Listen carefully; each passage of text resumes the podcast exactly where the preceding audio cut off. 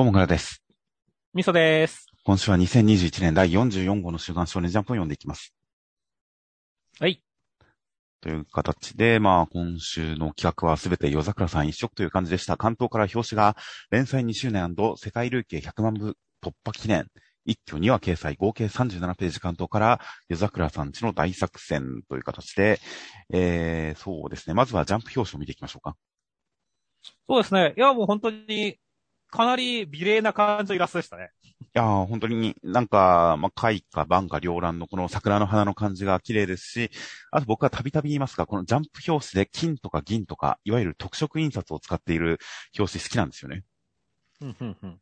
で、今回のこの表紙もその銀色の特色を使っていて、しかもそれが、なんでしょう、簡単なベタとかいう感じではなくて、何かちょっと割礼させたような印刷効果とかがかかっていて、僕はかなり印象のいい表紙でしたね。いや、そうだね。本当に、パッと見のやっぱり、こう、華やかさがあるし、俺もかなり夜桜さんちの中でも好きな、ね、こう、表紙というか絵でしたね。はい。いやコンビニでもこの表紙は目立った気がしますよ。いや、もう看板だね、看板っていう。いやーもう間違いなく時代を担う感じになってきました。夜桜さんちの大作戦という形で、今週はそれに合わせて、えー、夜桜強化月間重大企画というものが発表されました。うん。10月は100話10巻100万部ということで、重大企画。まあ、10個っていうのはだいぶ数合わせな感じもありましたけどね。まあ、10巻発売が入ってるからね。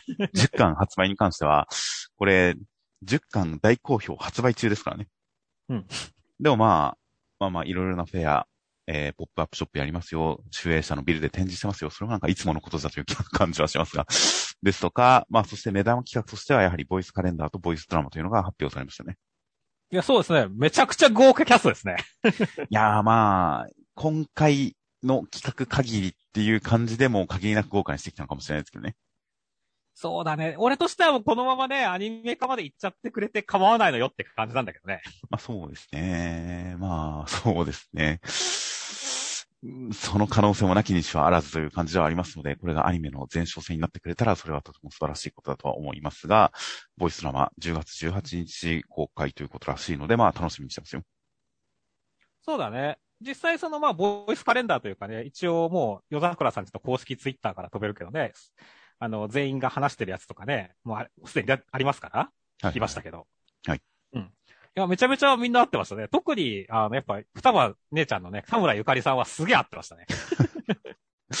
なるほど。貫禄と可愛さを兼ね備えてましたか、ちゃんと。そうそうそう。いや、もう、めちゃめちゃだって田村ゆかりさん自身が可愛い声だし、かといってね、あの、菜の葉の、ね、あちょっと頭冷やそうかみたいな、ね、ドスの効いた声も出せるしっていうね。はいはいはい。完璧ですよっていう。今回は、ゴンダリア先生の監修による完全新作ストーリーということで、まあ、新規書き下ろしということもありますし、なかなか楽しいですよ。いやそうだね。いやー、だから本当に、このままアニメ化いいと思うんだけどなっていう。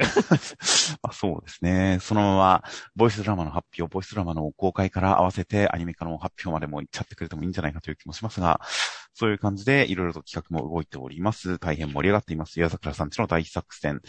で、こちら、本編の方に入っていきますと、まあ、2話掲載のうち1話目が、えー、第100話という形で、まあ、まずは関東カラーのところ扉絵として、こちらはまた表紙とはかなり違った感じの、表紙の艶やかな感じとはかなり違った感じの落ち着いたクラシカルな感じの画風の、えー、家族の肖像となっておりました。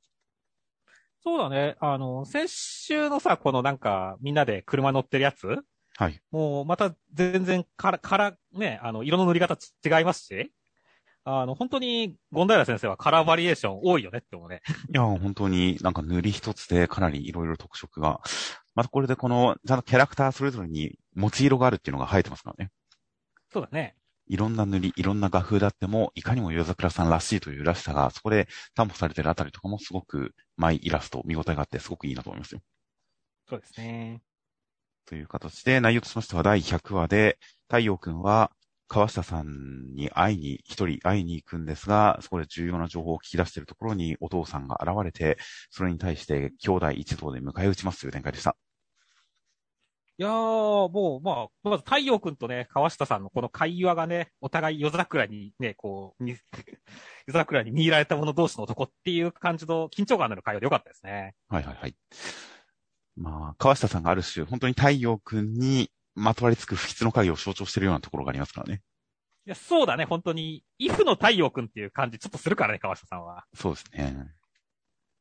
だから本当にそういった意味で、本当にこのね、絆、ね、この呪いを生産しよう、絆って、で、で、呪いを絆って言わせるあたりとかも含めてね。いやー、だからすごい対比が効いてるんでね、なんとか太陽君には本当川下さんの方には行ってほしくないみたいなね、そういう気持ちにさせられる回でしたね。そうですね。それに何か、川下さんの方で、何か、つぼみさんの記憶はもうなかったと思っていたが、みたいな話のところで出てくる、あの女が正しかったか、みたいなセリフは、なんかふっと浮かぶのはやっぱりお母さんのことかなとは思うんですけどね。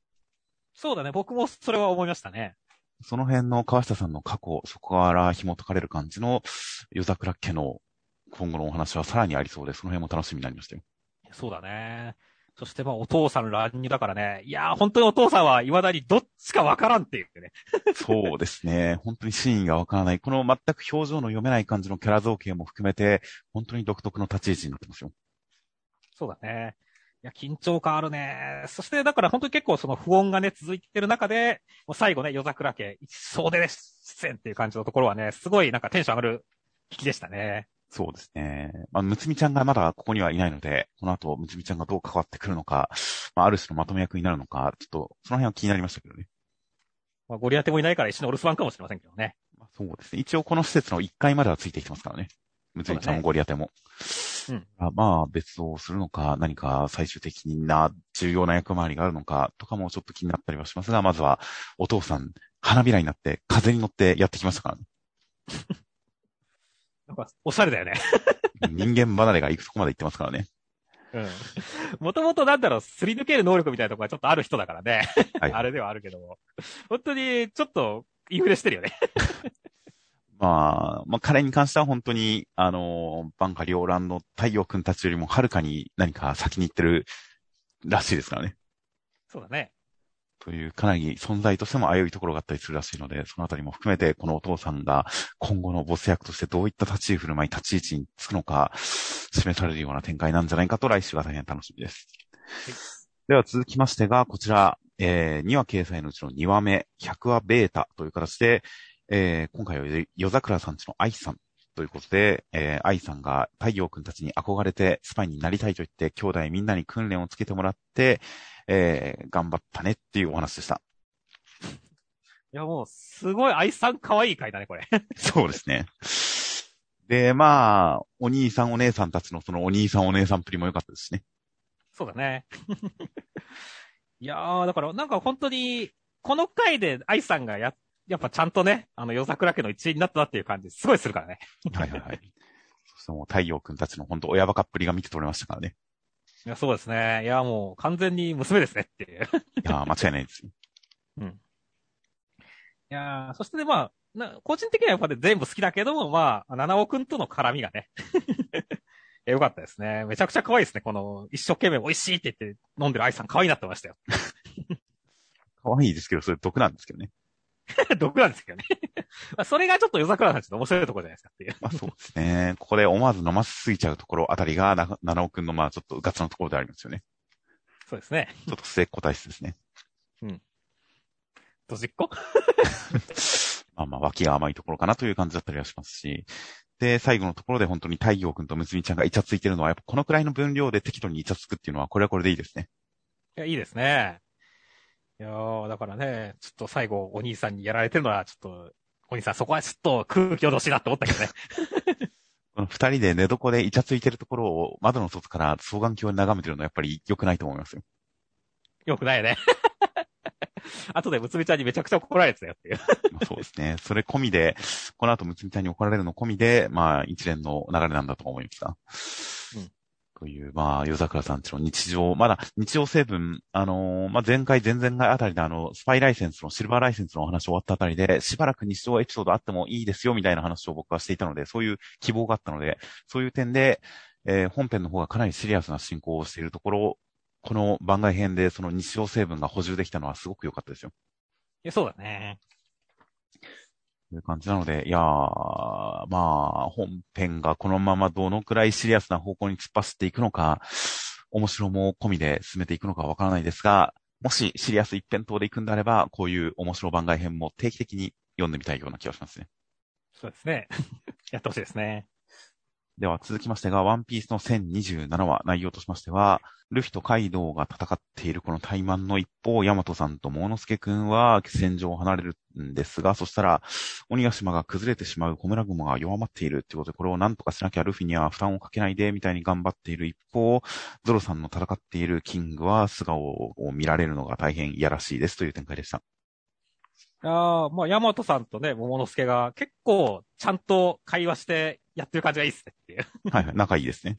まあね、ヤマトさん、ヤマトさんはね、本当に、まあ、桃之助くんがね、おでんさんのね、息子ということもあってね、そこら辺に対してちゃんとこう敬意を持ってるというかね、あの、好感度が高い感じしますからね。いいですよね。はいはい、まあ、実質息子ですからね。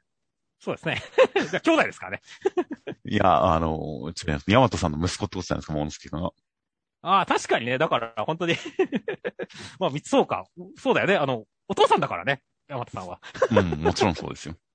うん。それはまあそうだよねっていうね。僕はおでんだですから。まあなので、この後成長モーノスケくんが姿を現した時に、そことのヤマトさんとの絡みというのもちょっと楽しみになりますよね。いや、そうだね。お姉ちゃん的なもんになるのかな おでんに憧れるヤマトさんが、モノスケくんに対する心境、心情やスタンス、今の保護者的なスタンスがまたちょっと変わってくるのかなとか想像するとちょっと楽しみでありますよ。そして、あとはね、本当にゾロ対キングさんっていうところだけどね。はい、いや、ここは本当にすげえ楽しみな戦いだよね。そうですね。素顔、何か単純に見た目の 何かだけではなくて、設定に変わる何かがありそうな雰囲気ではあるんですよね。そうだね。まあ、燃える一族であったり、ちょっとね、あのー、出てるところだと入れ墨っぽいのが見えるんで、もしかしたらその奴隷だったとかね、ああいう系なのかもしれませんけどね。ああ、なるほど。うん。太陽の海賊団みたいなやつでね、っていう。でね、あの、ゾロもね、やっぱり、このバトルってね、あの、やっぱ見せてほしいとこがありますからね。はいはい。ね、やっぱりちょっと、もちろんね、街道戦では活躍したけれどもね、やっぱりいろんなものが乗っかってきたじゃないですか。この和、和の国、市中水だったりとかさ。はいはいはい。もう、そのいろんなものを背負ってきてるんでね、その、ね、やっぱお披露目というかね、あれがこのキング戦に現れてくれたらいいなとは思うんですよね。ああ、確かにゾロは付箋がちょっと渋滞を起こしてますからね。そうなんだよね。うんなんか早めにというか この戦いで確かにいくつかは解消してほしいような期待はしてますよ。うん、そうそうそう。それが乗っかってくればね、本当キングさんとのバトルも盛り上がるでしょうからね。はいはいはい。そうですね。という感じなので、まあ、ルフィの方も本当に今回、真っ向からカイドウさんとゴブゴブみたいな感じの雰囲気で立ってますし、本当に最終決戦に近づいている、それぞれがクライマックスに近づいている感じがビンビンとしてきますので、この先の展開は大変楽しみです。では続きまして、僕のヒラカレミアの第328話内容としましては、えー、ステインさんの持っていたデータというのは、タルタロスの職員が命がけで守っていたものでした。それを、えー、オールマイトさんは塚内さんたちに共有して、オールフォーワンさんたちの電波の通信を解読して38日で完成させるって言ってる。あとちょっとはやばい。そしてアメリカから助っ人が来ますという展開でした。いやー、まあ、獣はいてものけ者はいないわけですけども、毛玉であるステインさんはやっぱ、ここな人なんですね、ってましたね。そうですね。でも一応この名もなき職員の正義の心とオールマイトさんをつなぐ立場ではあったわけですからね。まあそうだね。やっぱりはみ出し者ですし、まあ犯罪者ですし、悪人っちゃ悪人ですけど、やっぱりその、ある種受け継ぐ、受け継がれる何かの一端を担ってはいるんだとは思うんですけどね。はいはいはい。まあ、そうだね。今の勢力ともね、あまあ、オールフォーワンの勢力ともね、ワンフォールの勢力ともね、どちらにも与しない存在ではあるけどもね、確かにその、どちらか、それらをつなぐ存在としての役割ありそうですね。まあ、正しいように組みすると、まあ本人が自称している通り、うん、まあ間違った方法をとってはいますけど、やっぱりそのある種の正しさ、彼の理想、オールマイトさんに、組みする 行動は取れてはいるんだとは思いますけどね。そうですね。いや、というわけで本当にまあステインさんがどんな感じで動いたのかが分かるところは本当に興味深かったですね。はい。あと、名もなき職員が関わっているっていうあたり、この命がけで守ってくれた情報だっていうところとか、やっぱり、その、やっぱり受け継がれるというか、人々の間を繋がっていくみたいな、それこそ、炎が伝わって大化になってみたいな、そういうなんか繋がっていく感じの一端を垣間見えた感じもして、その辺もちょっとテーマ性の補強になってるような気がしますね。そうですね。そしてまあその情報がね、しがらきさんはあと3日で完成するっていう急展開ですからね。はいはい。いやー、思ったよりも最終決戦早く来ましたね。まあ、まあまあ、デク君の状況がある程度改善されて、じっくり準備できる状態になってしまったので、デク君が。こうなってくると、やっぱり、せかされる方がサスペンスフルな展開ではありますよね。うん。そうだね。時間を置くと準備できちゃいますから、本当に。うん。まあ、それはそれでなんかみんながコツコツ積み上げていくっていうのも楽しみではあったんだけどね。まあでもこれはこれでね、あの、一気にね、その、まあ今回も最初にね、そのオールマイトの信頼が国際ヒーローを呼び寄せるっていう形でね、はい。あの、出てきてますからね。いや、展開楽しみですねっていう。いや、本当に、一旦デク君の、デク君周りの状況が整理されて落ち着いたところから、本当に一気にもうケツを引っ叩かれるような感じで、勢いよく状況が進んでますよ。いやー、アメリカナンバー、合衆国ナンバーワンヒーローっていうね、もう本当に、なんだろう、マスターって言ってる感じも含めて、本当にオールマイト参加あるよね、このナンバーワンヒーローっていう。いやー、久々に思いましたよ。画風が違うって。そうですね、画風違うんですね、これ。めちゃくちゃ画風が違うっていう。もうなんか、線の太さ、影の付け方、等々含め、マジで画風が違うと思ったんで、これは戦いの時にどういう風に戦場に馴染むのか。ある種、オールマイトさん以上に今画風が違う気がしますからね。そうだね。これは一緒に共同戦線があったらどういう絵面になるのかとか、ちょっと楽しみではありますよ。うん。ですね。他のヒーローも楽しみですね。そうですね。まあ、画風で言ったら本当、あの、劇場版の、今回の劇場版の、えー僕のヒーローアカデミアにも登場した外国のヒーロー、この壁画のようなサラームさん、常に横顔という。うんこの人こそ画風違いますしね。そうだね。こういう感じでもう多国籍ヒーロー軍が揃った時の絵面っていうのはもう大変楽しみですよ。本当にわちゃわちゃしてそうだな。という感じの、まあ、その辺で劇場版と繋げてきたあたりも、このヒロアカ世界のこの厚みみたいなものを他のメディア、周りのメディアでも補強してる感じとかあって、まあ、お、来た、いや、あの人だ、あの人が来た、みたいなそういう感じだっていうことですよ。そうですね。では続きましてが、呪術回戦の第161話内容としましては、えー、コロニーの中に入っていったイタドリ君、シロ君は別々の地点に転送されてしまって、えー、まあ、初心者狩りみたいなものに狙われます。そんな中、フシロ君は自分を襲ってきた女性を、えー、叩きのめして、日車さんのところへ連れて行かせますという展開でした。いやーもう呪い合いの戦場というよりかはもう、バンコク人間びっくりしたみたいな感じになってますねっていう。いやー、ヒロアカの続きが始まったのかと思いましたね。そうですね。個性っぽいですね、これ、確かに。髪の毛がジェット機になって飛ぶ人ってすごいヒロアカっぽいなと思いましたよ。まあまあ、何言ってんですか？呪いですよ、呪い。呪いなんですけどね。かなりバリエーションが広がったな。普通の、これまでに出てきた、まあ、いろんな人の術式からさらにバリエーションが広がったなという感じがありましたよ。そうですね。まあまあいいんじゃないですか？お互いこのね、なんかこう、まあ、こ呪いバトル、個性バトル、ね、まあ、バカし合いバトルっていうのがね、ガンガン始まっていくでしょうからね。はいはいはい。いやーまずは果たしてね、どうなるかっていうね、このタケコプターみたいな人もどうなるかって話ですよっていう。頭がヘリコプター、ジェット機とヘリコプターの夫婦というかカップルですからね。そうですね。めちゃくちゃお似合いですよね。めちゃくちゃお似合いですね。という感じで、なかなか初心者狩り、その脇地点、最初のスタート地点を狙っての初心者が、初心者狩りという感じで、またさらに何かゲーム感が増ししたからね。そうですね。うん、という感じで、本当にこれまでの術師もの、妖怪退治ものとはまた違ったルールでお話が展開されそうな感じが、さらにめきめきと匂い立ってきた感じで、今後の展開が読めなくて大変楽しみですよ。楽しみですね。伏黒くんの方のね、この女の人もなんか一癖二癖ありそうですからね。まあそうですね。絶妙にイラつかせる感じがあっていいですね。いいですね。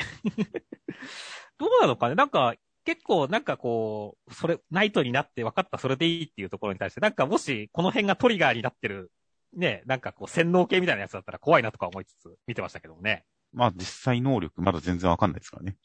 そうだね。いやーでも本当に伏黒くんが、なんだろう、すごい、こう、怒っているっていうのは、とかあ伝わってくるんだけど、同時に焦っている感じもすごい伝わってきて、なんか危ういなって思いましたね。いやーまあそうですね。積み木さんのためであれば、本当に他のプレイヤーたちを殺すことも厭わない、人殺しも厭わないともう覚悟をガン決めてるところあたりは、ちょっと暗黒面味がありますよね。あるからね。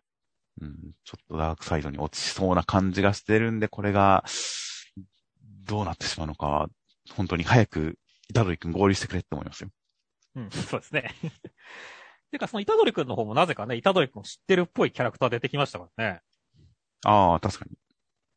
まあ、新キャラではあるんでしょうけれどもね、どこで北ドリップを知ったのかって話ですよね。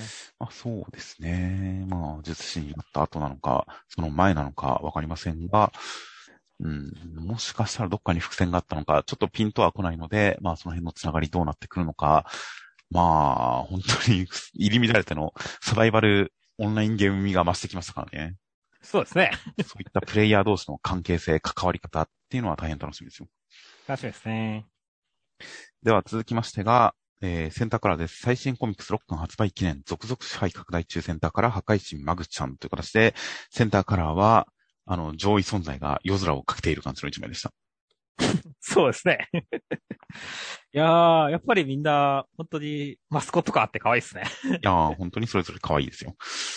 という感じの一枚。そして内容としましては第61話で、えー、ルルちゃんがマグちゃん弁当、キャラ弁を作ったけれど、それを忘れていったんで、マグちゃんが届けに行きます。ボロボロになるけど届けてくれましたっていう展開でした。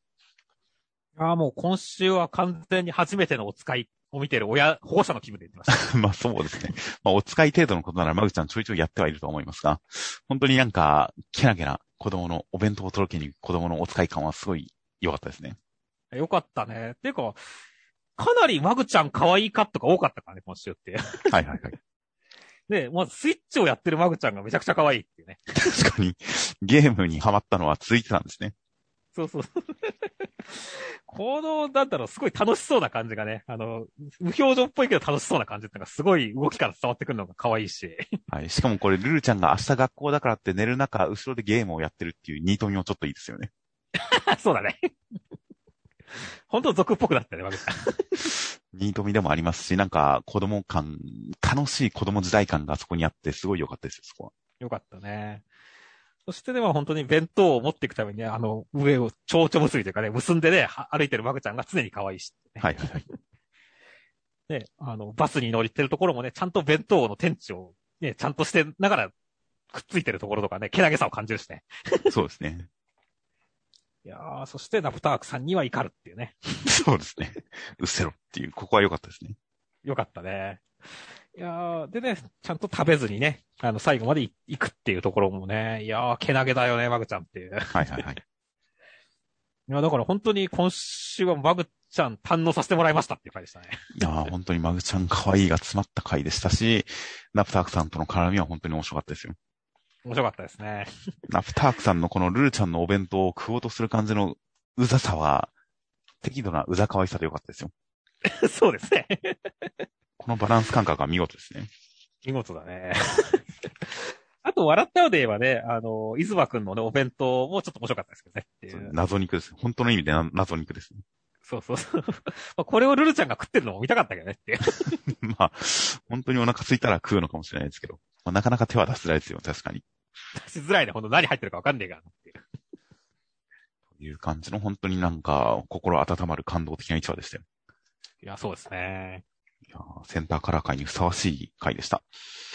では続きましてが、青の箱の23話内容としましては、えー、ゆさくんは大輝くんと羽生先輩のペアを結構高評価だったりするんですが、大輝くんダブルスに負けてしまって翌日シングルス戦ゆさくんに負けちゃったっていう展開でした。いやー、大輝くん負けてショックですわっていう。いやー、この、もうあっさり、試合すら描かれないこのあっさり感はなかなか本当にヒヤッとする感じがして、すごい落差でしたよ。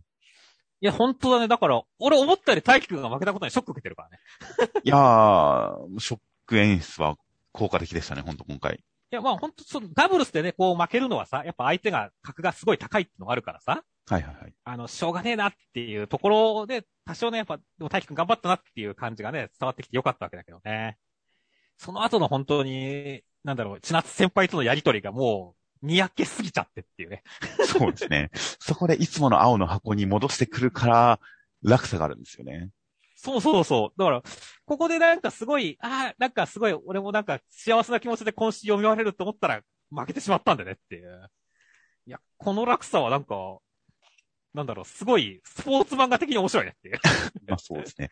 で、その、針生先輩と決勝で戦うためには、兵藤さん、格上の兵藤さんと戦わなければいけないっていう、そこに対して、あ、正直厳しそうだなっていうのを匂わせといて、それ以前に、それ以前のところで、遊佐くんに敗退、ストレート負けっていう感じの、そこのところもギャップが効いてましたからね。いやー、ちょっとどうすんだよ。大喜くん、もうスマッシュ絶対入れるって言って、言ったのにっていうね。こうなってくると、あの、来週あたりにこの、千夏先輩の方がどうなってるんだって、こうも含めてドキドキしてますよっていう。確かに、千夏先輩の方の試合展開も大変気になりますし、いやー、ゆさくん、先週段階では本当にどのくらい絡んでくるキャラなのか、丁寧には描かれているけど、どうなんだろうなと思っていましたが、本当に今週この大輝くんたちを見守る視線からの大輝くんの前に立ちはだかる壁感という感じ、まあ、表情、結構相手も、うーん、まあ、汗をかいて、こう、なんでしょうね、大輝くんを見てるのも、どういう表情なのか読み切れないところがありますが、うん。この立ちふさがり方はちょっと、ゆさくん、本当に大きくシリーズ全体に絡んできそうな感じがして、そことの絡みもすごい楽しみですよ。いや、本当だね、なんか、千夏先輩とか、ひなちゃんあたりにアプローチしてきてもおかしくないレベルの格好を持ち出してきた。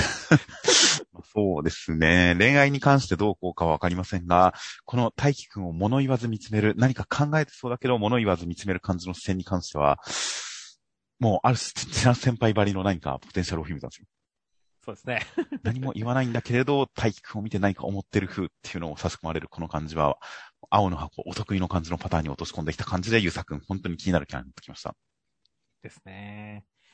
いやー、だから本当にな、すごい千夏先輩ニヤニヤできたのに、その印象が吹っ飛んじゃったからなっていう。まあそうですね。大輝くん、兵道さんに敗れることに関しては全くへこたれませんでしたが、まあ、ゆさくん、格上とは言えないゆさくんとは思っていないゆさくんに対してこの負け方が、果たして大輝くんどう受け止めるのか、まあきっとポジティブに受け止めてくれるとは思うんですけどね。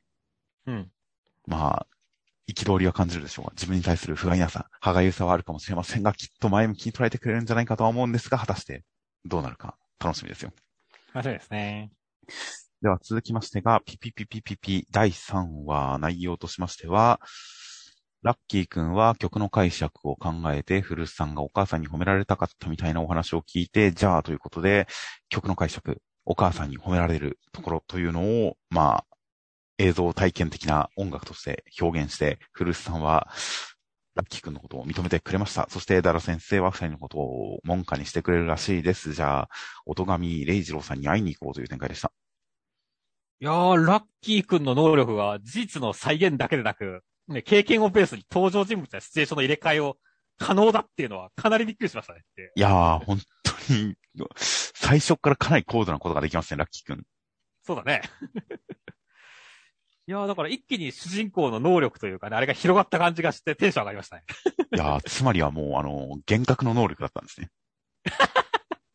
まあまあそうですね。もう、なんか、なんでしょうね。ナルトバリの現実合戦だったんですね、実はこの漫画は。で何言ってるんですか？あの、ソーダくんの能力は、あれですよ。えーと？ソーダくんのピアノは願いを叶えてくれるピアノなんですよ。はい願いを叶える能力なんですよ。いやいやいや、相手の見たい映像を見せてるだけですから。うん。幻覚能力ですから。まあ、実際だってこれ、願いを叶えるっていうか、うん実際お母さんとの関係性が改善したわけじゃないですからね。えそうですね。だから、ちょっと、その、見たい映像を見せてあげてるっていう感じで、必ずしも願いを叶えるって言い切っていいのかはちょっと迷うところですからね。いやいや、何言ってるんですか？もう、ね、めちゃくちゃ古巣さんはさ、頑張って、すり減って、すり減ってさ、でも、叶うのかな叶わなかったらどうすればって考えてるわけですよ。はいはいはいで。そこに対してさ、この、夢を見せるってあげるっていうのはさ、あの、実際にじゃあこの夢を実現させようっていう新たな力になるわけじゃないですか。はいはいはい。だから、本当に、あの、生きる活力というかね、力を与えるピアノなんですよ。ラッキー君のピアノはっていう。そんな洗脳なんて言葉で片付けないでくださいよっていう。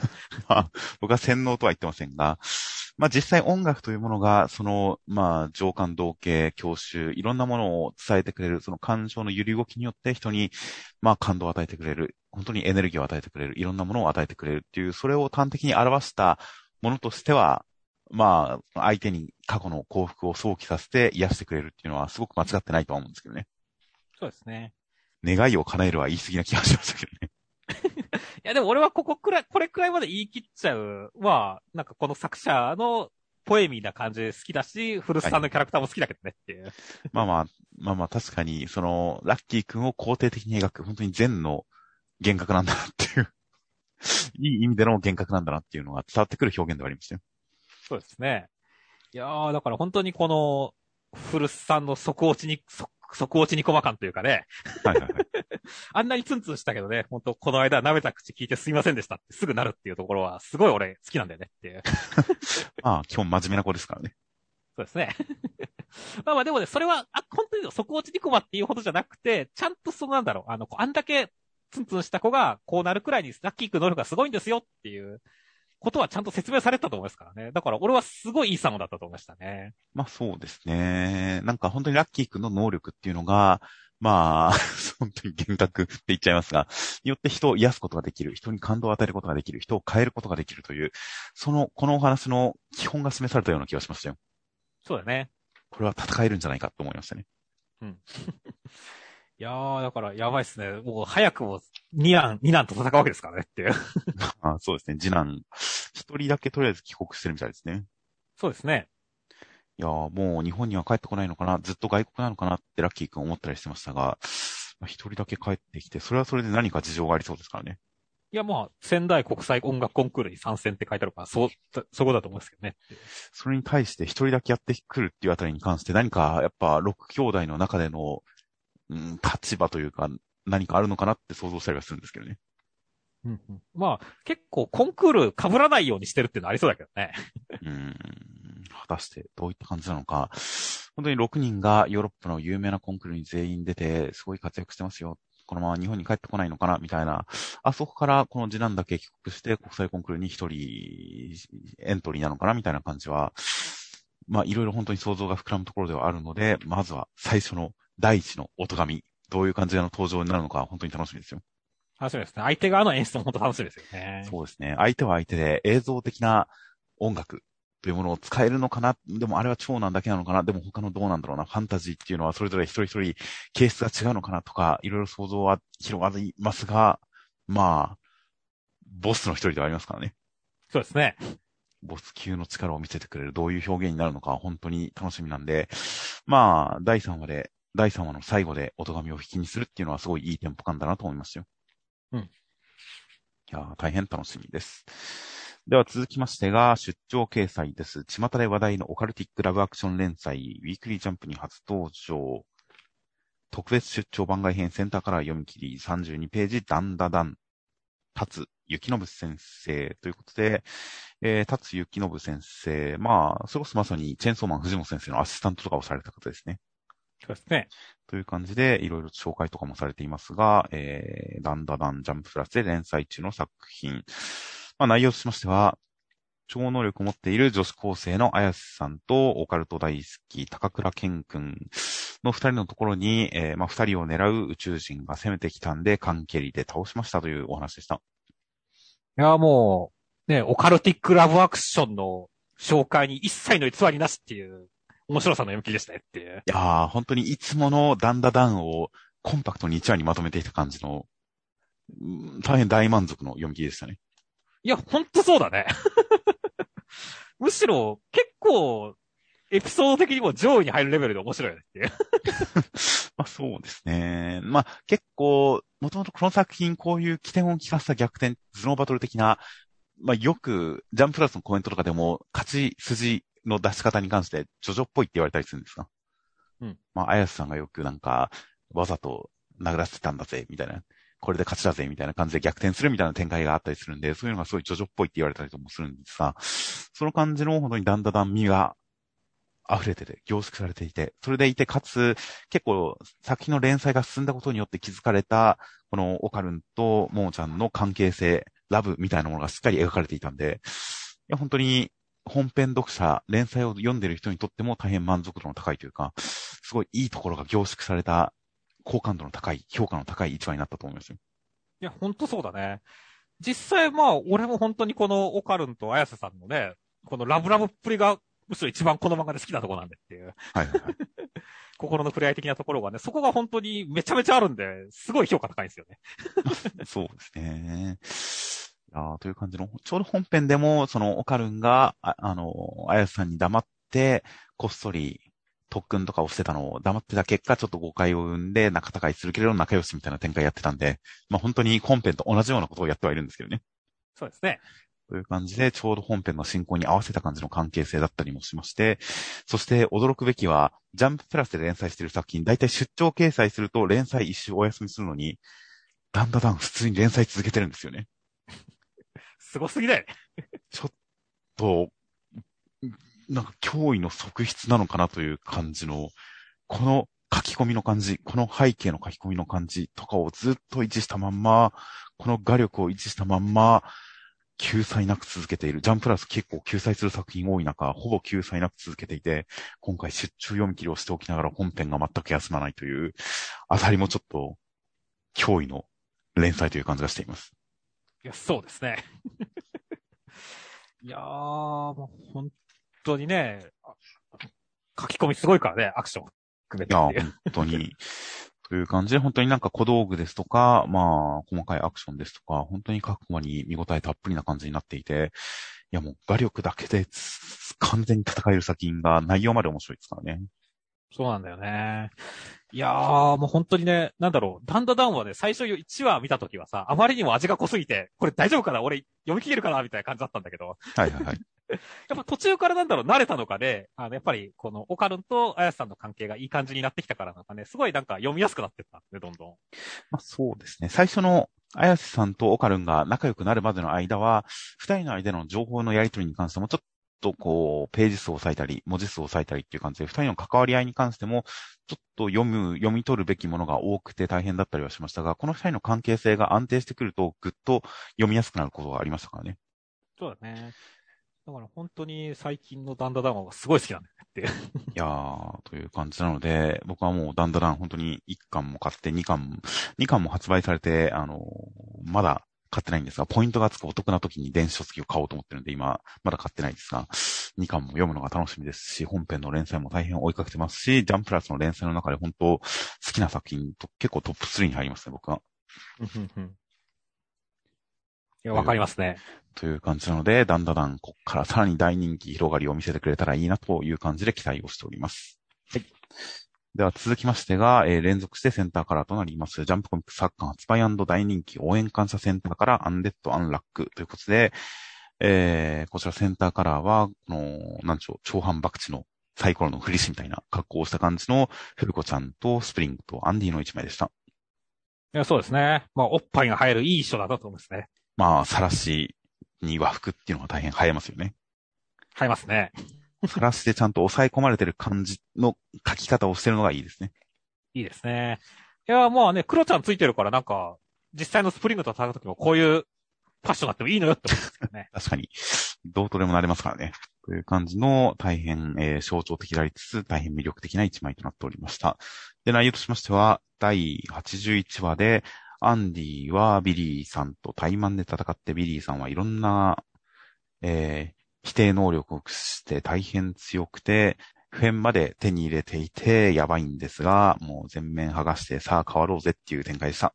いやー、まずは本当にね、アンディとビリーさんのこの不死バトルがね、あの、お互い容赦がなさすぎて面白いですねって。はいはいはい。いきなり目潰してくるからね、びっくりしたよって。確かに、目潰しエグかったですね。よかったね。まあ実際ね、見ることによってね、あの、不動が発動するわけですからね。はいはいはい。それはまあ潰すよなっていうね。そうですね。いやー、マジで容赦ねえっていうね。でも本当に面白かったですね。いやー、そしてね、ここでね、普遍が来るね、アンチェンジが来るっていうのはね、いやー、テンション上がるよねっていう。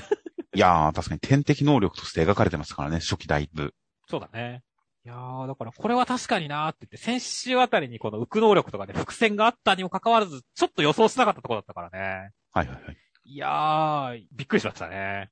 いやー、本当に、そして、これに対して、普遍に対してアンディ、フーコちゃんとの連携でギリギリなんとか勝利したあの普遍に対して、きっと一人でもなんとかできちゃうという、それどころか不動とか他の否定能力まで組み合わせてくるのに対してもなんとかできちゃうという、このアンディの成長っぷりが感じられるのはすごく、こう、ワクワクしますね。そうですね。剥がせばいいって。いやいやいやちょっと思うけどね。そうですね。ただただっていう感じがすごかったですし、一瞬このカードがついてくるってちょうどついてくるんだと思ったら、よく見たら前髪で隠れてるんですね、カードは。そうですね。いや、ちゃんと伏線が効いてますよ。そうですね。っていうかさ、この時にさ、あの、ありがとうよ、G だって言ってるところにさ、この、キスのところをさ、前にか思い出すじゃないですかっていう。はいはいはい。なんかあんまりありがとよ感ないよねって。うん、確かにこれは、あの時あれをしてくれたおかげで、起死回生のアイデアが浮かんだっていう雰囲気のセリフではありますよね。そうですね。だけど、それを言われるとあんまジーナさんが報われてる感がないっていう。広い意味での感謝がここには込められてるんだと思うんですけどね、なんとなく気持ち的には。うん。でもまあ、つながり的には本当ヒントをくれてありがとうみたいな感じになってますからね。そうですね。しかもなんか本当に方法がひどいっていうね。そうですね。これ結構最初の頃このジーナさんが顔面の剥がれたアンディ、この剥がれた顔面に対してキスをしようとして盛り上がってるっていうの結構えぐいなっていう話、多分この感想でもやってますからね。そうですね。この描写は正直どうだろうみたいな話をしてましたから、それが改めて何かいい風景として出てくると、それはそれでまたやっぱ違和感はありますよね。そうですね。まあでもちょっと面白いのいいんですけどね。そうですね。その違和感は間違いなくこの作品の魅力ですからね。うん。うん、面白いでしたよ。そして、あとはね、本当にその、最後のセリフ、変わろうぜビリーっていうところがね、これもジーナ戦にかかってるっていうのがすごいなんか良かったですね。いやー、本当に、そこで、まあ、そここそが本当にジーナさんから受け継いだものというか、ジーナさんにもらったもの、ジーナさんとの思い出をもとにっていうのを感じさせるセリフでよかったですね。良かったですね。これが、なんでしょうね、あの、フーコちゃん対スプリングの前座の試合だとは思えない、もう盛り上がりっぷりだからっていやー、それはもうボス同士のというか最強同士の戦いですから、今のところは。そうだね。これで、まあ、アンディが勝ってくれないことには、フーコちゃんがスプリング戦を全うできないわけですから、まずはここを勝って、まあ、少なくとも抑え込んでから、フーコちゃんの戦いがやっと始まるんですよ。そうですね。いや、どっちも楽しみですね。いや、本当に、ビリーさんもなんか、本当に変わんない感じがしますからね。うん。内面的にこじらせてる感じがしますからね。ありますね。だからその辺、内面を含めた意味で本当に何か変えていく戦いになるんじゃないかなというのは、大変楽しみになってきました。では続きましてが、僕とロボコの第59話内容としましては、クラスメイトの茶屋くんが、まあ、ビラ配りをしているところに遭遇したロボコたちは、その喫茶店を、えー経営不振から救ってあげるために、なんとか手伝ってあげて、えーメイコが頑張ってくれたりしたおかげで、なんとかお客さんもやってきて、それが新しい常連客になってくれて、お店はなんとかなりそうです。よかったっていうお話でした。いやー、まあ、メイコの接客が魅力的な可愛い回ではありましたけども、はいはいはい。もう、俺としてはでもね、ロボコのステージは絶対見たいなって思いましたねって。そうですね。相変わらず渋いギター弾き語りなんでしょうけどね。そうですね。いやでもさ、世界的アイドルのロボコが歌うんだよ。パフォーマンスするんだよ。それはいはいはい来るでしょ、お客さんっていう。いやーもう当然作中でも大好評ってなってますからね。そうですね。いやもう本当俺がお客だったらロボコのパフォーマンス見るためだけに通うよっていうね。まあそうですね。いやいや、まあいいお店になりますよ。お店自体も当然いいんですしね。そうですね。っていう感じで、単なるバイトで盛り上がりました。人気ができました。人気が出ましたっていう形ではなく、お店の自力で、えー、ちゃんと乗り切りましたみたいな感じの描写になってるあたりのきめ細やかなフォローは、さすが僕とロボコですね。いやそうですね。まあ、ただ、茶屋くんが最初にこの謎の着ぐるみて配ったのは絶対間違ってるなと思いましたけどねっていう。この生足で客を誘いたかったんじゃないですかね。どんな変態を誘いやったんやっていうね。いやー、という、まあでもこれをやってたからロボコたちが気づいたんですよ。まあそうだね。まあその頑張りを、をがあったからこそですね。そうです、そうです。そして、まあね、あとは本当に、まあ最後のね、ところでロボコがめちゃくちゃなんか、皿とかひっくり返してるんだけどっていうね。はいはいはい。大丈夫かなって思いましたけどね。まあ、愛嬌ですから。まあそうだね、ロボコのことだから結構まあ、なんだろう、落ちる前にキャッチとかしてそうだしねっていう。あー、やってる、確かに割ってない可能性はありますね。うんこれ、ロボコのステージやった後の、そのダイジェストのところで、ロボコは皿とかカップひっくり返してますが、ひっくり返しまくってますが、転びまくってますが、全部自分が浴びて割れてないですからね。そうなんだよね。と、割れてないですよ、これ。だからこれももしかしたらパフォーマンスの可能性もあるからね。これも自分、最終的には自分が浴びて割れてないですよ、きっと。いやー、安心感がありますよ、ロボコって。そうですね。という感じの、まあ、なので、メイコちゃんの可愛い感じと、そのロボコがいちいちそれに対して悔しがる、悲願でしまうっていう感じの、そのロボコのめんどくさい感じっていう、双方の魅力が遺憾なく発揮された回ですよ。そうですね。では続きまして、逃げ上手の若君の第34話、内容としましては、えー、時行くん、小笠原さんに使者としてこう言って言われたんで、あやこちゃんがついていきます。あやこちゃんはセクハラ発言をされている中、時行くんは小笠原さんと何か礼儀について殺されたりして、えー、舐めていたのはこっちの方だっていう感じで言葉で逃げるぜっていう展開になりました。いやーもう、9歳でありながら、首をポロンできるあやこちゃんは可愛いなって思いましたね。そうですね。まあ、また何か盗作的な性癖を開拓しようとしますね、松井先生は。いや、本当ですね。首もがれたい男子を生み出してるかもしれませんねって。まあそうですね。この、本当に首を、首をもいだ瞬間の両手を頭上に上げてのポーズがすごい爽快感がありましたからね。そうだね。バトル漫画らしいかっこよさに溢れてましたよ。そうですね。なんでこんな爽快感あると思ったかね。でもね、本当にだからね、今回はちょっとね、セクハラしてくる？はいはい、ね、やつもいますから、まあ、こいつの首くらいならポロンしてもいい気がしますけどね。そうですね。まあ、ここに関しては、ちゃんとギャフンと言わせてほしいですね。言わせてほしいですね。そして、あとは本当今週も小笠原さんは出てくるたびに格が上がるねっていう。そうですね。いや、小笠原流の早期ですから。そ、そうだね。そうしたですから。うん。いや、もともと弓の時からね、格がめちゃめちゃ高いキャラではあるんだけど、ここで来てね、本当に、あの、礼儀作法をまとめた男でもあるみたいな形で描かれて。いや、本当こいつボスでいいんじゃないのレベルで強そうだからねっていう。いやー、本当になんか、最初出てきた時には一回限りの敵役かなという感じでしたが、その後、本当にもうエピソードっていうか連載を通しての敵役という感じでどんどん格を上げていってるんで、最終的な落としどころがどうなるのか、敵同士のまま決着をつけるのか、いやー、ちょっと感動しかない予感がしますよ。いや、そうだね。この二人の関係性はどんどんなんか、エモいものになってくるって。倒して終わりって感じは全然ないですよね。ないね。っていう感じの本当になんか、会うたんびに別の一面を見せてくる。それぞれの、まあ、別の能力、別の個性、別の特性みたいなものを見せてくれる。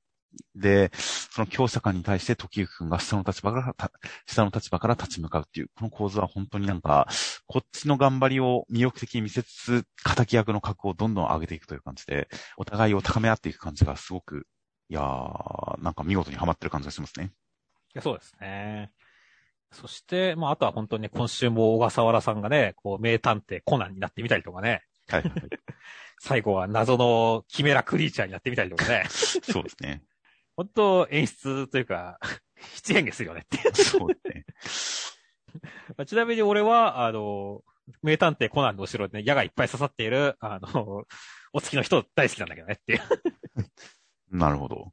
いや、本当に相変わらずイメージ描写に関しては松井先生節を遺憾なく発揮している感じの、独特の雰囲気を保った感じの作品になってますからね。そうですね。いやー、麻酔針の演出なんだろうけど、死んでるからね、これ絶対って。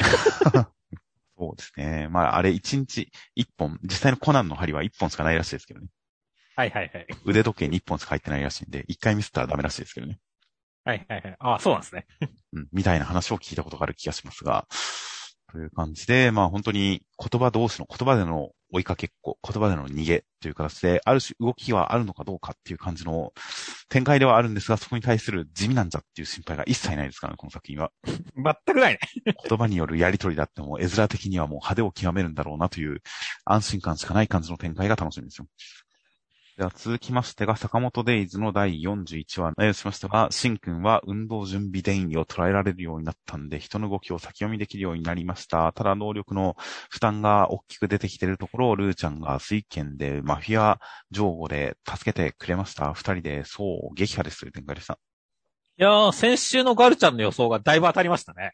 そうですね。やっぱコメントでもみんな、あの、自分もそう思うっていう賛同のコメントがありましたが、やっぱシンくんの先が読めるぜっていうのはやっぱ人の無意識、潜在意識まで読めるという話だったんですね。そうですね。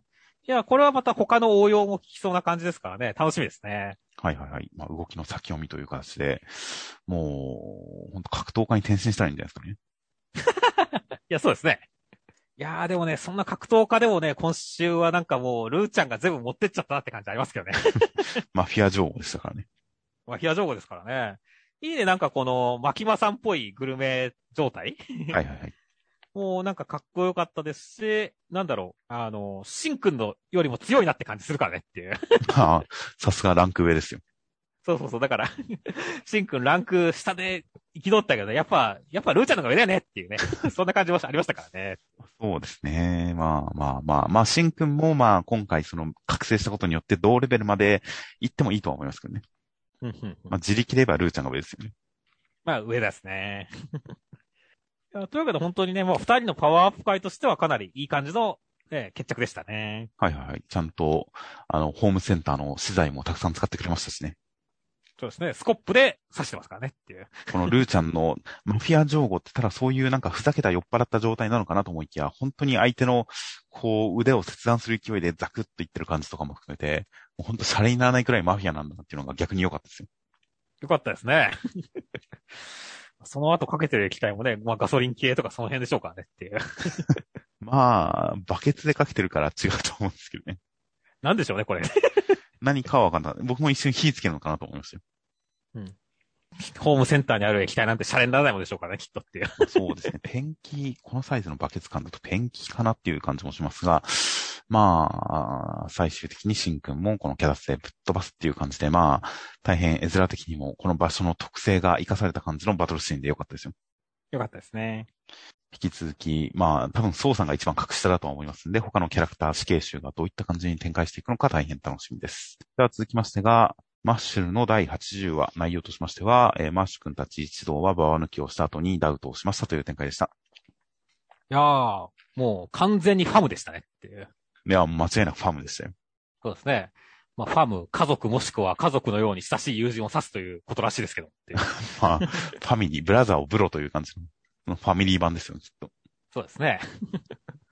いやーもうね、ここまでね、仲良かったらもうファミリーでしかないよねっていう。まあそうですね。夜通し普通にババ抜きして盛り上がってますからね。うん。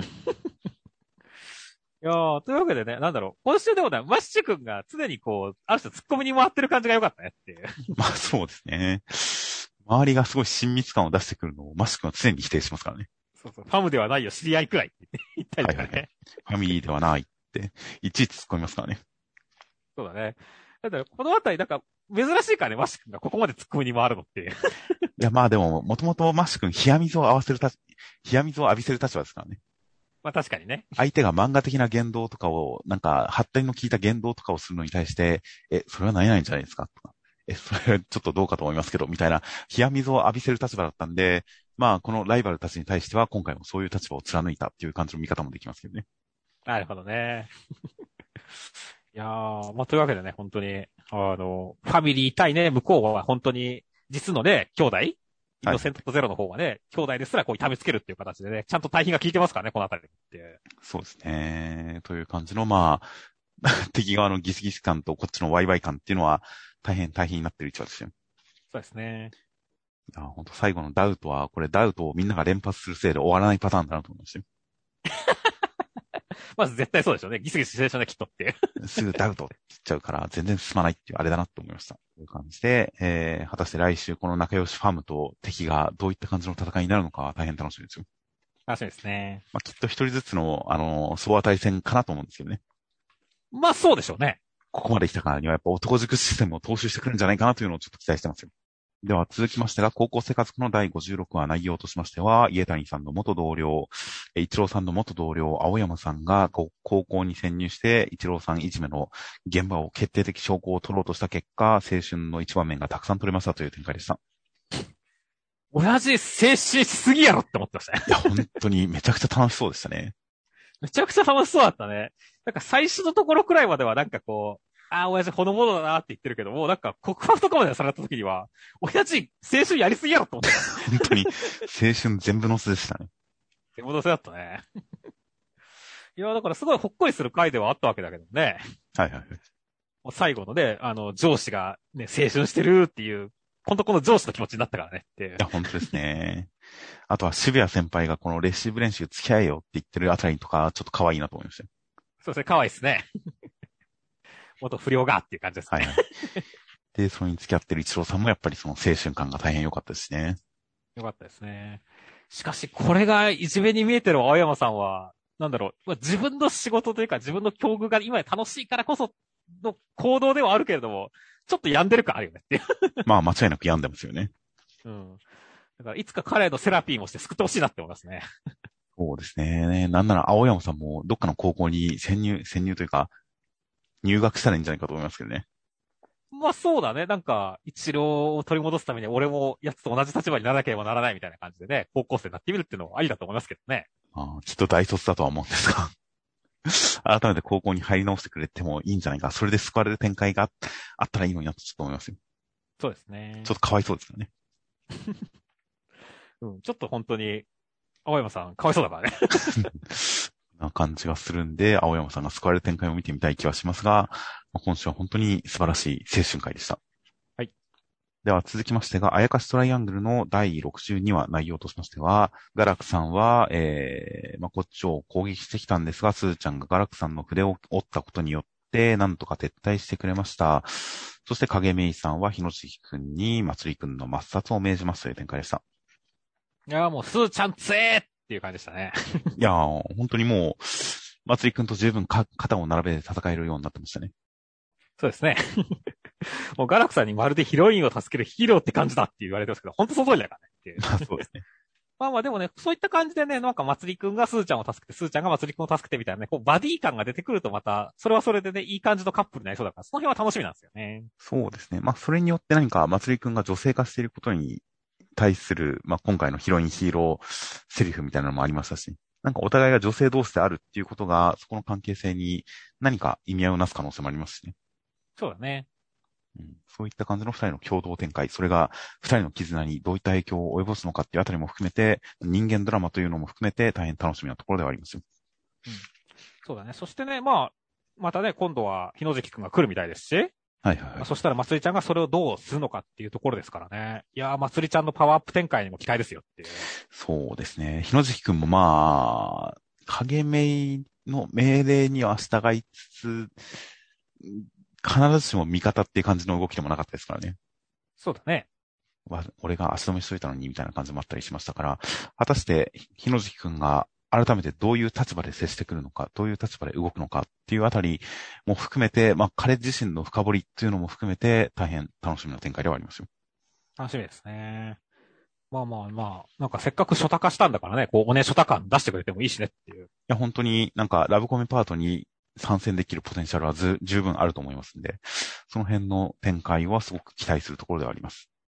では続きましてが、えー、ウィッチウォッチの第32話内容としましては、えー、クラスの優等生の清宮鈴香さんというのが実はめちゃくちゃ不器用で、結果、習い事をすごくさせられそうで、増やされそうで困ってるんで、モイ君が体を操って助けてあげようとするんですが、全然うまくいかないと思いきや、最終的に蜂を捕まえて合格になりました。習い事を増やされずに済みますという展開でした。いやー、清宮さんが字下手って言われましたけど、俺全然そんな下手じゃないと思ったんですけどねって。ああ、うん、なるほど。確かにもっと読めない人いますよね。そうそう。まあ、僕がそうなんですけどね。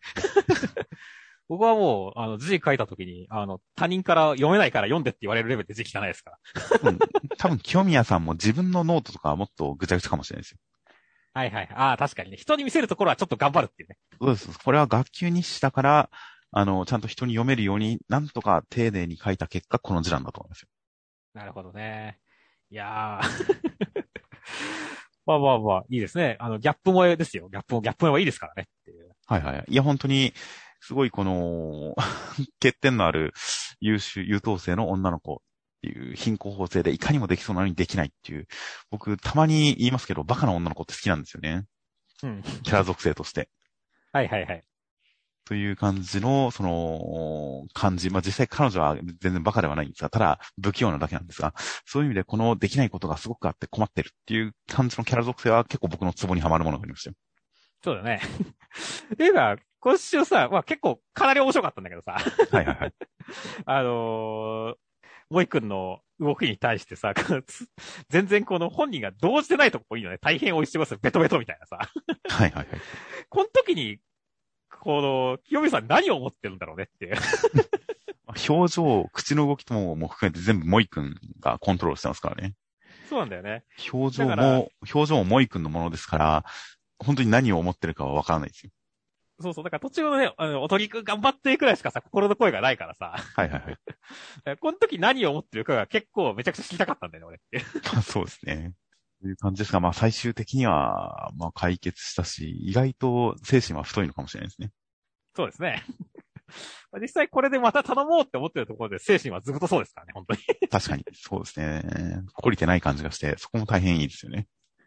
その辺は確かに、あの、いい感じのキャラクターだと思いますね。本人も全然乗り気だったんだなというか、あれで良かったんだなという感じがして、すごくいいオチでしたよ。落ちでしたね。いやーという感じなので、本当に問題時の問題解決にみんなで取り組んで、逆にトラブルを起こしてバチャバチャみたいな感じの、本当に篠原先生のかつての作品、チケットダンスを彷彿させるような感じのテイストで、やっぱ篠原先生の作品で言えば、このテイストが僕は一番好きなんだなというのがちょっとわかるような一話でありましたよ。そうですね。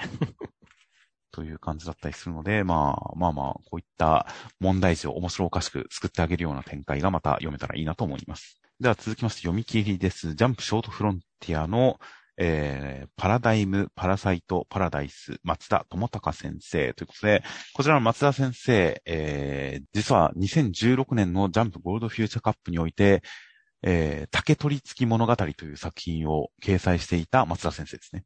そうですね。まあ、あれもなかなか絵のインパクトがあるやつだったんで覚えてましたね。そうですね。絵がすごい個性的で、僕は結構、あの、それなりに上位に上げて、ちなみにその時のゴールドフューチャーカップは、あの、アクタミ先生のバルバラジュラが乗った回らしいですね。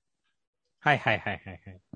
なので僕は結構バルバラジュラを頭一つ二つ抜けて1位にした覚えはあるんですが、多分2位ぐらいにしてたような気がする、竹取り付き物語の作者の方、松田先生の期間となります。内容としましては、えー、右手になんか銀河系の寄生生物が取り付いて、宇宙人が地球を襲ってくるぜっていう中、ニートの女の子が頑張って、その敵を退治しますという展開でした。いやー、絵力が強い読み切りでインパクトありましたね。そうですね。最初のしばらくはともかく宇宙人が攻めてきたあたりから本領を発揮し出しましたね。そうだね。宇宙人の造形、気合入りすぎやろっていうね。多少なんか線の感じとかで漫画的じゃない感じがして、うん、もっとスッキリ読みやすい方が逆にインパクト強くなるんじゃっていうことも思ったりもしましたが、でもなんとなくこのノリは好きでしたよ。そうですね。ノリほんと独特だからね。絵も含めて、まあお話も含めてですが、この絵のテイストも含めてのノリがなんか、うん、こういうノリやっぱ好きだなと改めて思いました。そうですね。いや、本当になんだろうね、この、かっこいいところのコマめちゃくちゃかっこいいね、スタイリッシュだしっていう。はいはいはい。まあ、特にやっぱ最後ね、後ろ爆発して、ね、歩いてるようなところ？はいはいはい。とか、なんだろう、このアホ毛とかも含めてめちゃくちゃ決まってるから。そうですね。逆になんかちょっとわざとらしいぐらいのかっこよさで、やっぱ面白に繋がってるんですけどね。そうだね。いやー、だからなんだろう、まあ、これをだからギャグ的に使うのもありだけど、なんか、本気でなんかシリアスな話書いてもいいなと思うんだけどねっていう。うーん、僕は読んでみたいですけど、世間に求められてるかはちょっと不安ですね。まあそうだね。コブラ的なのいいと思うんだけどね。ああ、そうですね。コブラ的なものになりますよね。うーん、果たして。僕は読んでみたいですが。という感じで。なので、まあまあ、本当に個性爆発な感じがして、まあ、印象的なお話ですよ。そうですね。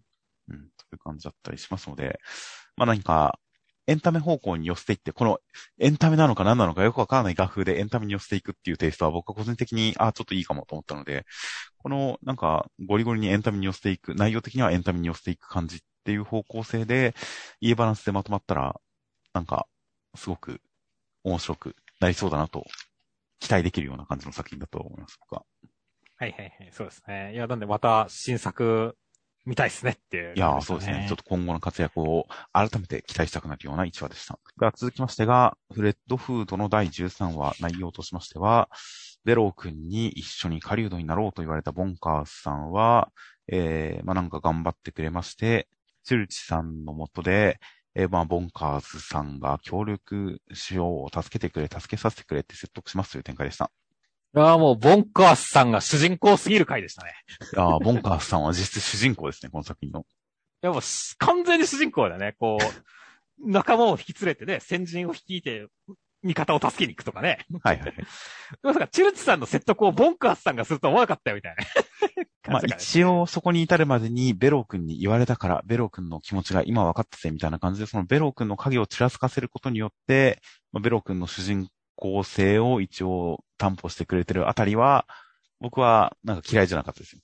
はいはいはい。まあ、確かにね。いやでも、実行犯ボンカースでありますし、なんかね、ちょっと、ポルさんともね、フラグっぽいの立ってるしねっていうはいはい。ところも含めて主人公っぽいなって思ったんですよねっていう。確かにそうですね。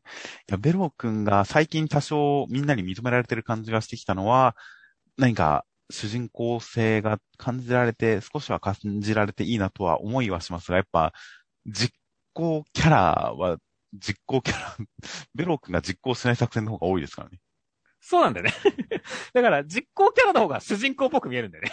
もうちょっとベロー君実行部隊に合流してくれてもいいのにっていう思いは確かに今週思いましたよ。うん、そうですね。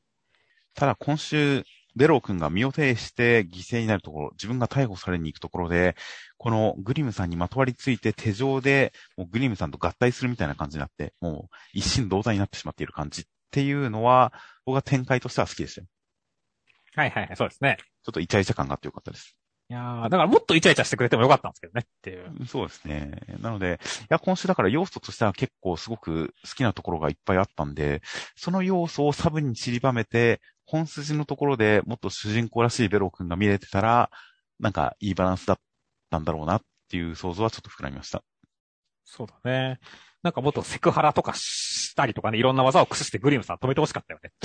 まあ、まあまあそうですね。そういうのもあってもよかったかもしれないですね。まあまあ、とりあえずね、本当に、あの、最終的にね、この後、まあ結構、本当まあ、警察チームが結構手加減してるのもあってね、だいぶ泥棒チームがもう優勢な感じですからね。いや、ただ一応今回、グリムさんが多くの、その、受験者、生徒を大量に気絶させてるってことが書かされましたからね。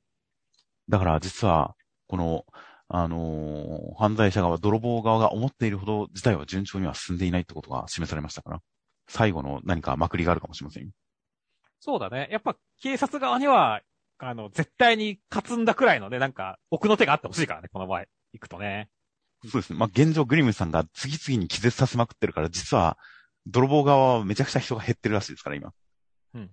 だから、実はかなりやばいんですよ、今。そうだね。でもまあ、あと、何分かね、逃げ切れば、別に気絶してる奴はもう気絶してるだけで合格やからねっていう。まあ、確かにそうなんですよね。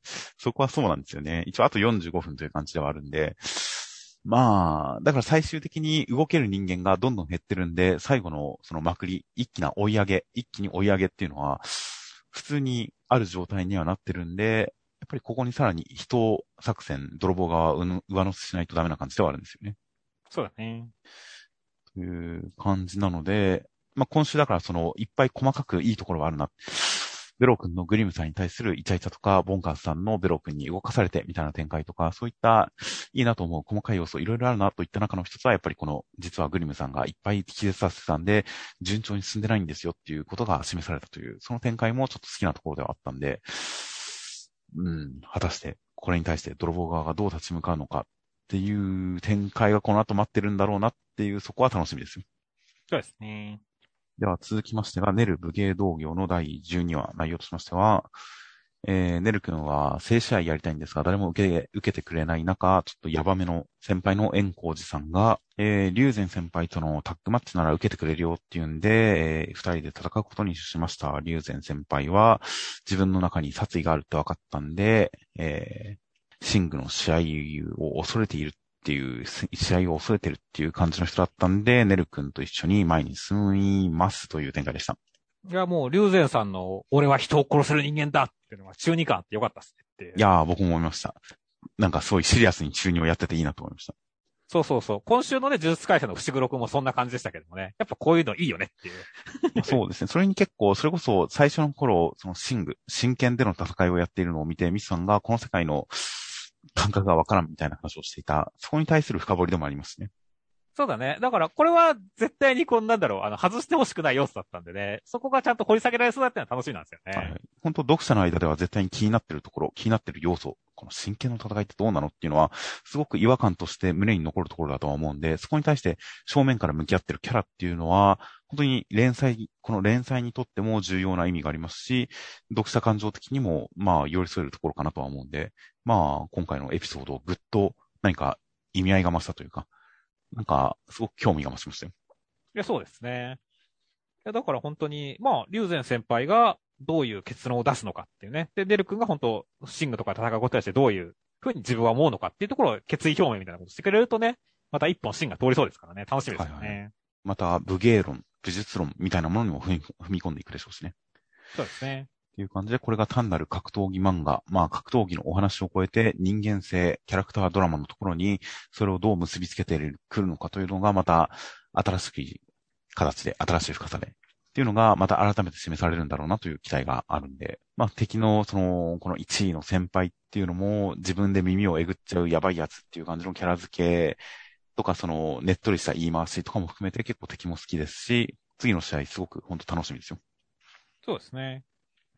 学年史跡も出てきますからね。あの、はいはいはい、ネル君の学年のっていう。そうですね。あという感じなので、まあ、新エピソードで本当にお話、この世界がどんどん広がって進んでいく感じがしているので、大変楽しみな感じにはなっています。では最後に目次コメントが、えー、関東ゆず桜さんちの大作戦、ゴンダイラ先生、働かせてもらえるのがとにかくありがたくてありがたくて、地道に行きます。という実にゴンダイラ先生らしいコメントでした。そうですね、謙虚ですね。本当に謙虚ですよね。やっぱ一回打ち切りを食らってると謙虚になるんですかね そうですね。打ち切りから次の連載までの長い期間があったことを考えると、より重みを増すコメントではありますよね。そうですね。というのもありますし、本当にゴンダリア先生はきっとすごくいい人なんだろうなっていうのが伝わってくる感じの、そのイメージに合致する感じの解釈一致な感じのコメントでした。そうですね。石見てる人が悪い人なわけないでしょ。そうですね。石集めが趣味というゴンダリア先生らしいコメントでした。あと、読み切り出張掲載ダンダダン、タツ先生、ダンダダンはジャンププラスで連載中です。よろしくお願いします。ということで、もう完璧な宣伝コメントでした。そうですね。そして、あの、作者、えー、作者似顔絵は作中のマスコットキャラ扱いされているターボバワーでしたね。そうですね。ちょっとネタバレしてしまいますが、仇役の妖怪が猫のカラスでマスコットキャラ化しているという、その猫のキャラクターが作者肖像となっていました。こんなキャラクター、こんな可愛いキャラクターも出ている作品です、ダンダダン。あとは、破壊神マムちゃん、神木先生、スタッフの皆さんが日々健康になっていくことに戦望と危機感を抱きつつ、党を貪るということで。はいはいはい。まあまあまあ、本人は党を貪ってしまってるんですねっていう。いやー、まあやっぱ、漫画家になる人は太るか痩せるかのどっちかだって言いますからね。まあそうだね。その週刊連載。やっぱりしんどいから、まあそれがどっちに向かうのか、食べないっていう方向に向かうのか、食べてしまうっていう方向に向かうのか、って言いますが、まあ、神木先生はやっぱ食べちゃう方、食べちゃう方に行っちゃうのかもしれないですね。そうですね。まあ、そんな神木先生のコメントになんか、アンサーっぽいことを言ってるのがマッシュルの河本先生で、体に悪いものって美味しい。けど体に良くないのでは良くないですっていう めちゃくちゃ正論を述べるっていうところはね、ちょっと面白かったですね。確かに、体に悪いものって美味しいけど、良くはないので良くないですね。そう、良くはないですねっていう ちょっとこれで、なんか会話っぽくなってるなと思ったんですね いやー、上木先生からのアンサーがあったらいいですね。ちなみに健康ネタで言えば、ビッチウォッチの篠原先生、年に一度の人間ドックへ行ってきたの。なんか今年は新しい発見がありそう、欲しいという感じですごい可愛い感じで言ってますね。でも、これ、あったらダメじゃんって思うけどね。つまりはそういうことですね。肛門の痛い篠原先生。新しい発見がありそうというのは、つまりはそういうことなんだと思いますよ。そうですね。まあなんか、重大なことが起きなきゃいいですけどね。キュピッという感じで、あ、ありそうっていう感じで、うわぁ、今年の人間ドックなんか出そうっていうのが体感としてあるんじゃないですかね、きっと。心配ですね。心配ですね。1ヶ月後とかになんか、まあでもまあ、報告を待ってますって感じですね。まあそうですね。大丈夫だったら大丈夫だったらコメントで報告してほしいですね。心配なので。ですね。あとは、えー、ワンピース小田先生と、とある店のエンド豆せんべいの味が忘れられず、いろんなエンド豆スナック食べてる。ということで、そのとある店がめちゃくちゃ知りたくなったんですけどね。そうですね。いやー、気になる。気になりますね。いやめちゃくちゃ食べてみたいですね。というのと、あとは、えー、ネルの平賀先生、多分高校から履き履き続けてる下駄の裏が擦れすぎて、もはや斜め2センチ消えてた。ということで、平賀先生、高校の頃から下駄で過ごしてるんですね。いいっすね。なんか、バンカラっすね。めちゃくちゃ解釈一致ですね。うん。そういう解釈ですね。平賀先生はそんな人だと思ってましたよ。うん。もうそうですね。下駄履いて高校行ってて美大に行って筆で漫画を描いてるという平賀先生、いいですね。いいですね。という感じの、えー、きっと、なんか、サムネとかも着ててほしいですけどね、日常で。いいですね。着ててほしいですね。感じの平川先生のライフスタイルが垣間見える感じのコメントでした。では、えー来週の関東から表紙が、バーサス110海賊団超佳境第3回ナレッジキング開催記念表紙関東からワンピースということで、えー表紙関東からワンピースとなっております。で、えーセンターカラーが、えーまずは普通の連載が、日常編も絶好調のマジカルコメディ、変わらぬ大人気御礼センターカラーウィッチウォッチというのと、えー終月賞突入、大反響御礼2号連続センターカラー第1弾、ドクターストーンがセンターカラーとなっております。お2号連続ですか。しかも、つながるドクターストーンワールドマップというのがついてくるらしいですよ。これもだから2号で連続で繋がるみたいな感じなのかな？んですかね。最近つなげるの好きですね、ジャンプ。そうだね。まあ、継続的にジャンプ買ってよって話なんでしょうけどもね。まあ確かにそうですね。あとは来週からゴールドフューチャーカップが始まります。ジャンプゴールドフューチャーカップエントリーナンバー1。疾風怒涛バイクアクション読み切りセンターから47ページ。ブルン。町田玲也先生。時代を駆け抜けろ。超疾走アクション読み切り。ワンパンマンとかの村田先生っぽい感じのなんか、画風だなって印象でしたよ。そうですね。なんか実際なんかバイクっぽいの読み切りとかも書いたりしてましたからね。ああ、確かに。まあ、まあまあなんか、そんな感じだな。まあ、すごい画力に期待できそうな感じだなというカットが載っておりました。うん。ただこの人バイク背負ってるんですかね、これ。バイクを背負ってるんですかねバイクのパーツ、ガンブレード？わかんないですけど、なんか、なんか持ってますよね。部品を持って、ちょっとなんか、一筋縄じゃいかなそうなカットですね。そうだね。というバイクアクション読み切り、疾風怒涛バイクアクション読み切り、楽しみな、えージャンプゴールドフューチャーカップが今年も始まります。という形で、では、先週のコメントの方を見ていきますと、と、えー、先週の関東からの、えードクターストーンに関して、集結賞、聞いたことない単語だな、すごいいいなっていう話をしたのに対して、集結、みんなが集まる全員集合の集結もかかってるんやろうなっていうコメントがあって、意外とありそうだなと思いましたね。それはありそうですね。本当は地球のみんなの力を合わせるぞっていう号令から始まってる感じでもありましたからね。はいはい。なので、終章、ラストエピソードっていうのと、まあ、決着っていうのと、みんなが集まる集結っていう、その全てがかかった言葉なのかなって言われたら確かに、うん、ありそうな感じがしたんで、いつかそういったなんか意味合いがはっきりされるような、まあ、エピソードというか、何かあったらいいなって、なんかちょっと期待したくなりましたよ。で、そうですね。あとはワンピースで、えっ、と、まあね、あの、犬猿記事の話になってね。はいはいはい。まあ、犬がヤマトさん、猿がルフィとして記事は誰だろうみたいな話になった時にね。あの、マルコさんかな？でも他もあるよねみたいな話をした時に、まあ、コメントで、ロビン、ロビンがゾロとサンジに向けていった海賊王の要約説もあるよねっていうコメントがあって、確かにそれもありそうだなと思いましたね。確かにそうですね。あの、3時飛びますしね。飛びますかね。ゾロも今週ちょっと飛んでましたしね。そうそうそう、刀の風圧で飛んでましたからね。記事でもいいっすね、確かに。確かに、それはあり得るかもしれません。あとは、ヒロアカで、風呂上がりのトロロキ君のポーズが、えー今週のウィッチウォッチと被ってるよねっていうコメントがあって。いや、みんな風呂大好きですね。いや、まあ、そしてね、やっぱ、まあ、なんだろう。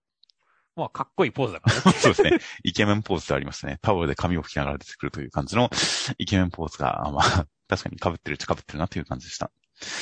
あとはヒロアカ、これ、以前もコメントでたびたび言われてたりしましたが、今回いなかったつゆちゃん、庄司、ハークレ、青山はみんな内通者の有力候補とされてるキャラなんですねというコメントがあって、つゆちゃんに関しては、こう意見の分かれるところだとは思うんですが、その、庄司くん、ハークレちゃん、青山くんっていうこの3人に関しては、以前から内通者の疑いがあって、そして、あの、デフ君を取り戻すというか、デフ君を捕まえる一連のセンテンスの時に、デフ君に直接声をかけなかったのがこの3人なんですよね。ほう、みんなめちゃめちゃ見てますね。なので、内通者候補、かなり疑いが強いといろんなところでこう、考察勢が言ってるらしいですが、まあこの中の誰か、もしくは3人全員なのか、みたいな感じで、実はそういうのが潜んでるらしいですからね。へえ。なので、僕も自分で発見したわけではないというか、そこをあまり気にせず読んでいたので、言われた時にへーっていう感じではありましたが、あのー、デフ君説得の場面では、ああ、確かに声かけてないよな、みたいな感じで思ってたんですが、今週いないのちょっと自分で読んでる時気づかなかったですね。そうだね。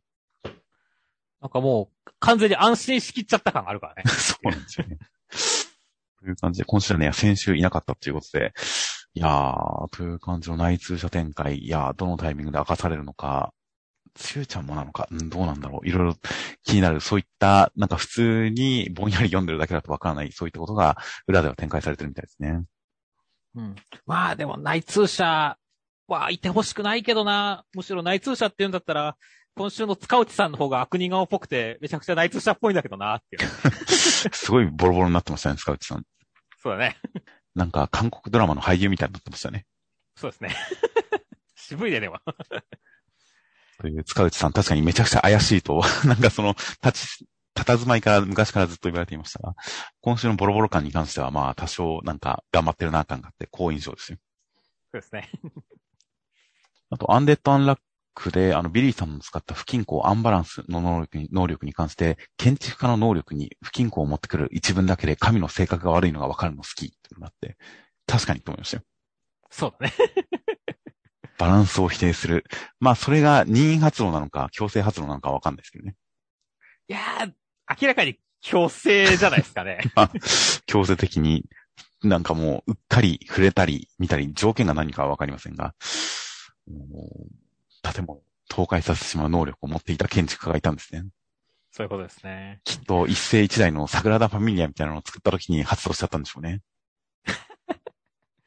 まあまあ、傾いてるだけだったらね、なんかそれはそれでなんか面白い建築かもしれないけど、まあ、能力解除するとね、ビヨーンってなるからねっていう。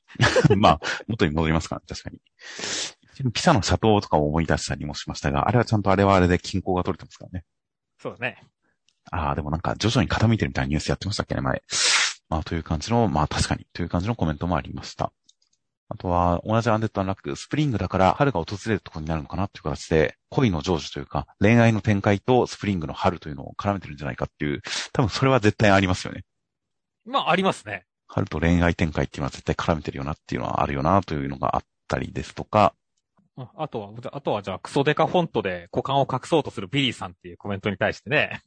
でも先週これちょっとき、あ、あそうだ感じだったっけなと思って見直してみたんですけどね。はいはい。隠れてなかったですね。結局、ノリの出番でしたか？そうそう、ノリ出てましたけどねってああ。でもあそこでなんだろうね、あの、不動ね、っていう形で、あの、クソデカフォント出したのはね、完全に今回の不変をさ、隠すための演出だからねっていう。はいはいはい。その辺はやっぱちゃんと考えて配置してんだなっていう感じがしてよかったですね。なるほど。もう本当にアンディの股間に関しては一つの表現に至ってますからね。そうですね。確かにノリ以外の隠し方、まあたまにやってた気もしますが、まあ、まあ、最終バトルに関してはあんまりそういういろんな隠し方に来る余裕はなさそうですからね。うん。現在のバトルに関しては、隠す余裕はなさそうだったんで、あんまり面白隠しは見れないかもしれないですね。まあまあでもやってくれたらやってくれたよね。あの、普段丸出しなのにそこ隠すんかいみたいな 面白さあるまあ、まあそうですね。あとは、えー、そう、先週のコメントでその、先週の目次のところの、えー、まあ、編集さんのコメントで、ピピピピピピのあの、7兄弟に関してドレミファスラッシュロから撮って撮ってるんですよ、みたいな話に対して、えー、主人公のラッキー君のラっていうのに関して、ラは調律の音だからかなというコメントがあって、なんかすごい鋭いなって思いましたよ。そうですね。あ、ありそうと思いました。調律するときラで合わせるんですね。そうだね。で、そのラがラッキー君というのが、まあ、へーっていう感じのすごく何か印象的なコメントでした。